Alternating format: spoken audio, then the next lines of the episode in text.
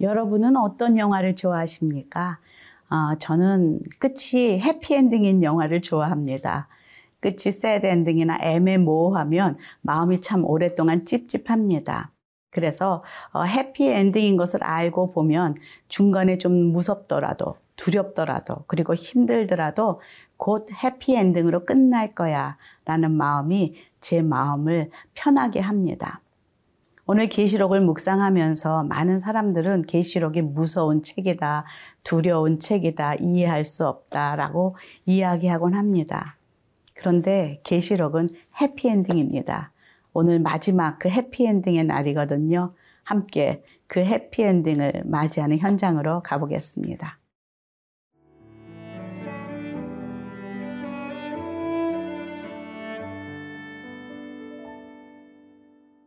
요한계시록 22장 1절에서 11절 말씀입니다.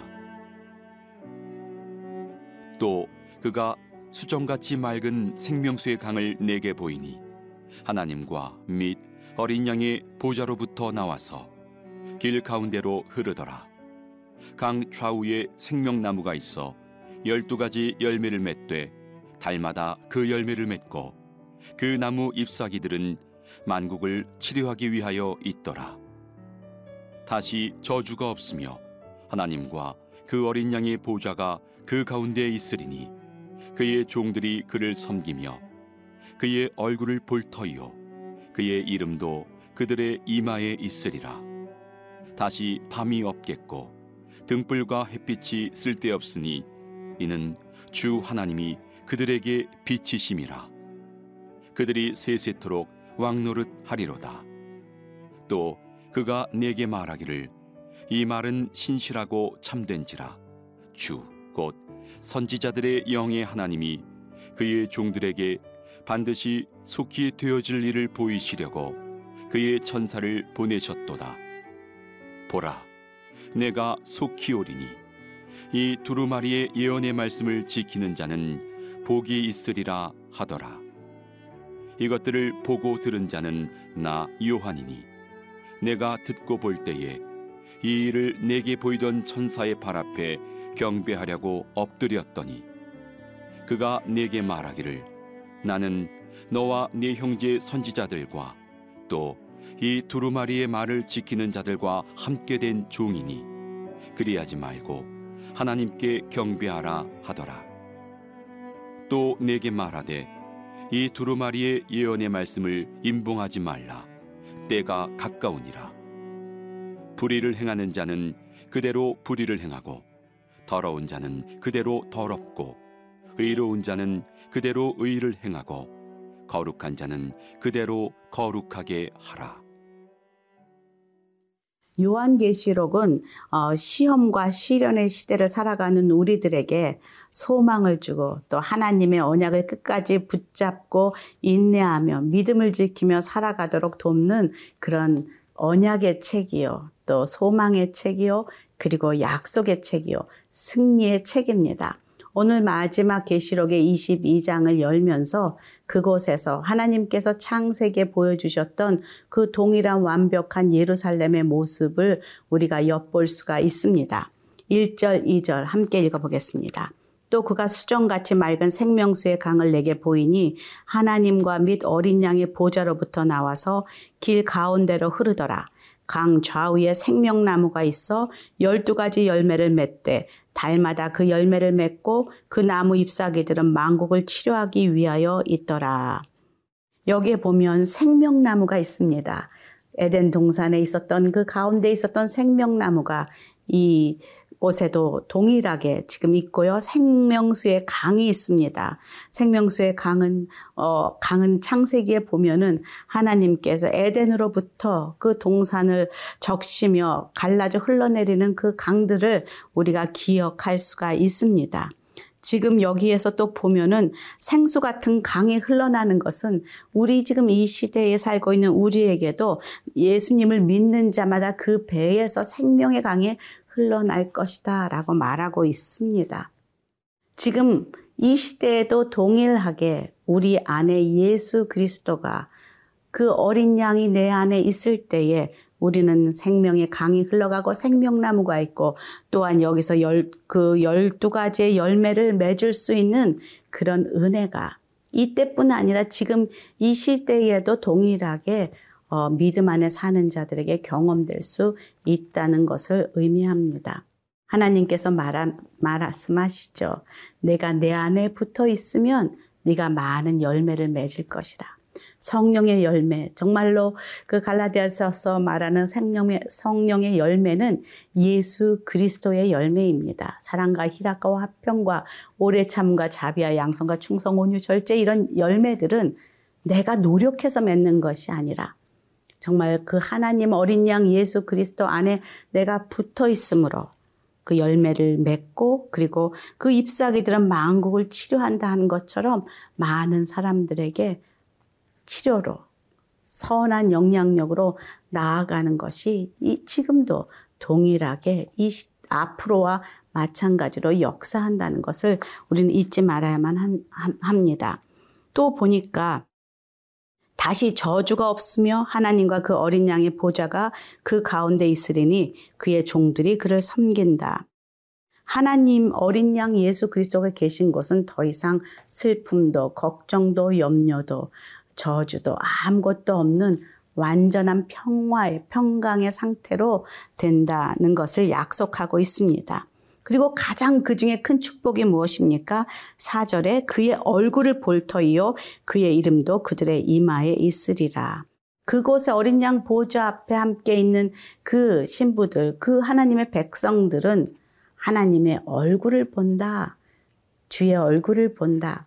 여러분 고린도 전서에 보면은 지금은 희미하게 본다고 말하는데 그때는 얼굴과 얼굴을 맞대고 볼 것이다 라고 어, 약속하셨는데요. 지금 이 새하늘과 새 땅이 임하는 이곳에서는 얼굴을 마주보는 그런 영광의 장, 자리가 어, 준비되어 있다라는 것을 깨닫게 됩니다.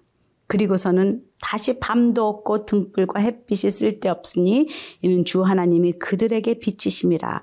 그들이 세세토록 왕노릇하리라. 영원토록 forever and ever. 함께 왕노릇하는 이 새 새 하늘과 새 땅. 그리고 하나님의 나라가 임하는 그 현장의 모습을 이렇게 묘사하고 있다는 것이죠. 이미 우리에게 너는 택한 족속이요 왕 같은 제사장이요 거룩한 나라라고 우리에게 말씀해 주신 하나님께서 이 시대에 우리를 그의 기이한 덕을 그 빛을 이 세상에 나타내려고 우리를 부르셨다 말씀하셨는데 지금 그것이 이루어지는 또 현장이라는 것이죠.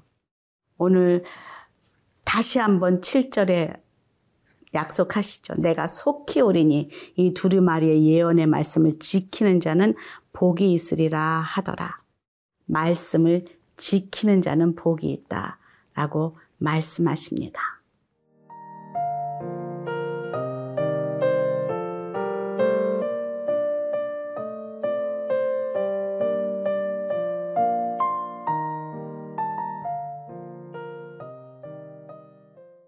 계시록 21장 22장을 통하여서 예수님께서는 계속 내가 속히 오리라 라고 말씀하십니다. 그리고서는 10절에 어, 보니까 때가 가깝다 라고 말씀하시죠. 그렇지만 이 때는 우리의 때가 아닙니다. 우리는 하나님의 때를 알 수가 없습니다. 하지만 확실한 것은 오신다라는 것이죠. 하나님의 그 나라의 나의 천년이 하나님 나라의 하루일 수밖에 하루일 수도 있고 그것이 또 다를 수도 있는 이것을 인간적으로 계산한 그럴 때는 정말 다미성교회처럼 어, 그렇게 이단으로 빠질 수가 있다는 것이죠. 하나 확실한 것은 주님은 오십니다. 그리고 그때는 도적같이 임할 것이다 라고 말씀하시죠. 지금 요한은 이 모든 것을 바라보면서 너무나 놀랐습니다. 그래서 어, 천사의 발 앞에 경배하려고 엎드리기까지 합니다. 정신이 없습니다. 그럴 때 천사가 뭐라 그럽니까? 어, 19절에 보니까 나는 너와 내 형제 선지자들과 또 이 두루마리의 말을 지키는 자들과 함께 함께 된 종이니 그리하지 말고 누구에게 하나님께 경배하라 하더라. 우리는 종종 정말 우리에게 이렇게 엄청난 말을 해주는 사람, 정말 나의 생각을 깨쳐주는 뭐 설교라든지 사람이라든지 이렇게 어, 그런 사람들에게 하나님은 있고 그 사람에게 절할 수도 있는 그런 연약한 사람들입니다. 그리고 우리는 이 천사와 같지 않게 그 영광을 자기가 은근히 취하는 그런 연약함도 우리에게 있습니다. 우리가 나에게 은혜를 주신 목사님을 사모한다든지 따라간다든지 그래서 그에게 절하는 그런 우매함이 우리에게 있습니다. 그런데 인간은 천사들도 경배받을 대상이 아니요. 그리고 믿을 대상은 아니라는 것이죠. 오로지 경배받고 믿을 대상은 그리고 따라갈 대상은 사모할 대상은 바로 우리 주 예수 그리스도 단 한 분뿐이라는 것이죠. 지금 마지막에 뭐라고 말하고 있습니까? 11절에 불의를 행하는 자는 그대로 불의를 행하고 더러운 자는 그대로 더럽고 의로운 자는 그대로 의를 행하고 거룩한 자는 그대로 거룩하게 하라. 이렇게 말씀이 주어진 상황 가운데에서도 불의 행하는 사람은 또 불의를 행할 것이요. 또 더러운 자는 또 더러운 자로 살 것이요. 믿음을 지키는 자는 믿음을 지키며 살 것이라고 말하고 있습니다. 이 시대에도 동일합니다. 말씀이 선포되었고 우리에게 하나님의 그 계시록이 이렇게 펼쳐지고 있지만은 이것을 말씀으로 온전히 받고도 나의 중심적으로 사는 많은 사람들이 있습니다. 교회의 성도들이 있습니다. 여러분 성도들을 교회에서 보면 이렇게 두 종류가 있는 것 같습니다. 하나의 청지기의 삶을 살아도 나 중심적으로 사는 사람이 있고 그리고 하나님 중심으로 사는 사람들이 있습니다. 나 중심적으로 사는 사람은 그 영광을 내가 취하고 그리고 주인이 곧 오실 거라는 그런 어, 위기 의식이 없습니다. 기다림이 없습니다. 그렇지만 정말 어, 신실한 청직의 삶을 사는 사람들은 주님이 곧 오실 것이요. 그리고 그분이 나를 평가하실 분이라는 그런 청지기 의식을 가지고 살아갑니다. 우리는 모두 다 청지기들입니다.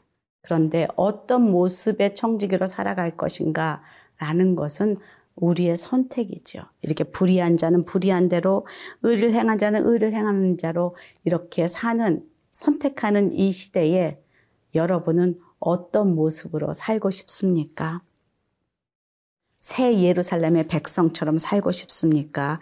아니면 세상에 속한 자처럼 살고 싶습니까? 아마 제가 여러분에게 이렇게 물으면 다 같이 손을 들고 저는 새 예루살렘의 백성처럼 거룩한 신부처럼 살고 싶습니다. 그렇게 대답할 것 같습니다. 저도 그럴 것 같습니다.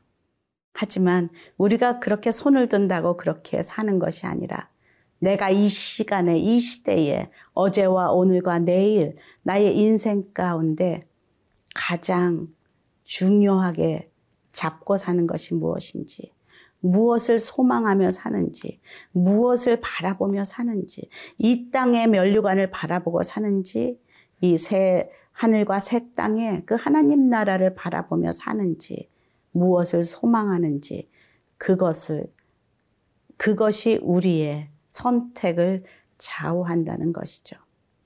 세상을 바라본 만큼 우리는 세상을 선택하게 되어 있고 매일매일 내 안에 계신 하나님을 바라본 만큼 우리는 하나님 나라의 백성으로 살 수 있습니다. 함께 기도하겠습니다. 하나님, 곧 오시겠다고 약속하신 주님의 말씀을 믿습니다.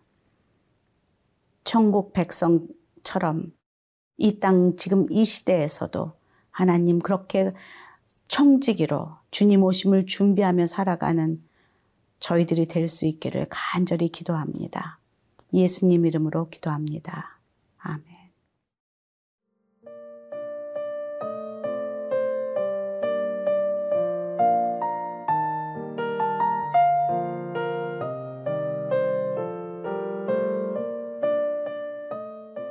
이 프로그램은 시청자 여러분의 소중한 후원으로 제작됩니다.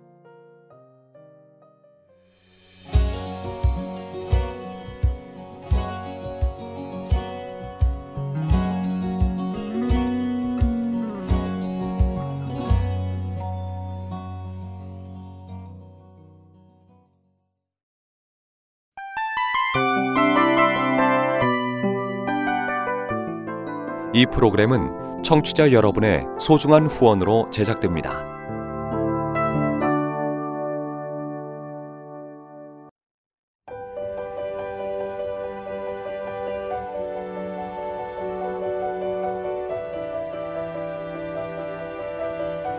세상에는 수많은 교회들이 있지만 더 깊이 있는 말씀 강해를 찾기 위해 크기로만 교회를 선정하지 않습니다. 보다 좋은 영적 콘텐츠를 더 많이 나누기 위해 방송비를 받지 않습니다.